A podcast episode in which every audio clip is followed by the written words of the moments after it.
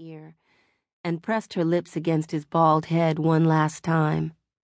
Biting her cheek, she carefully passed Samuel into her grandfather's scarred arms.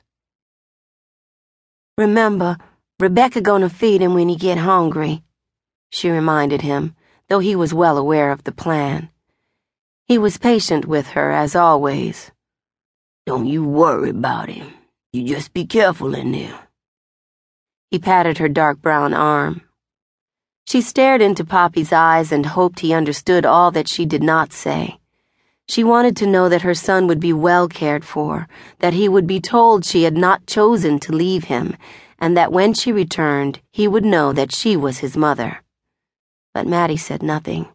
She did not scream in protest or plead for more time.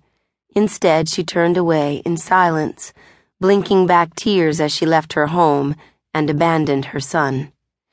She had no choice. She had to be strong, get through this separation, and return to Samuel as soon as possible. Whether that would be in months or years, she had no way of knowing. Mattie shivered as she followed the dim light cast by Emily's oil lamp. They walked toward the big house, a path she had learned to dread and which she rarely traveled. How long she been having pains? Mattie asked as they passed the small brick cookhouse. Most of the day, I think. She starts screaming after dinner. Her water show yet? Don't know, the girl replied as they reached the rear of the big house. They entered through a painted door and climbed up the worn back stairs to the second floor. Mattie had never been inside this building and had no reason to expect that she ever would be until a few days ago. Field hands did not go into the big house. She did not know why they picked her over her sister Rebecca to feed this new baby. It was not her place to ask or argue with the white folks. She did as she was told. Nervously, Mattie stepped behind Emily along a soft, colorful rug, going down the smooth white hallway past several polished doors. Emily stopped in front of the last door on the left. They waiting in there for you, she informed Mattie, pointing. Mattie watched the girl's mouth open wide in a yawn.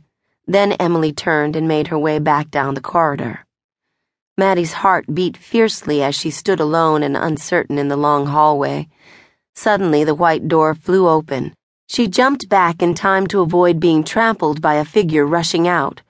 Warm air tinged with the smell of sweat wafted out of the room. Hesitating at the threshold, Mattie peered into the dim chamber. A petite white woman with skin the color of heavy cream lay in a large bed. Eyes closed to the world, she moaned loudly. Her damp, dark hair stuck to her sweaty, swollen face. The woman's features contorted and she cried out in pain. Her eyes squeezed shut so tightly that her lashes disappeared, and her mouth was pulled in so hard that her lips hid in the cave of her mouth. There you are, proclaimed one of the two women hovering around the bed. The large white woman with narrow blue eyes and gray hair pulled into a severe bun pointed to a chair in the corner of the room. We are not yet in need of you. Complications. She trailed off without a complete explanation. Go sit in the chair, and do not do anything to upset your mistress.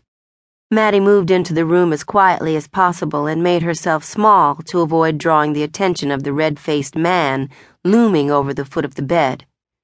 She lowered herself into a plush velvet armchair and unconsciously rubbed the smooth pile with the tips of her brown fingers. Her gaze flew around the room, taking it in. Mrs. Ann, the mistress of the house, was in the intricately carved four poster bed that took up much of the space. Next to it sat a marble topped wash basin covered with crumpled cloths. The man directed the two women poised on either side of the bed. Hold her down when I'm ready to pull the infant out, he commanded. Prevent all movement, or they both may die.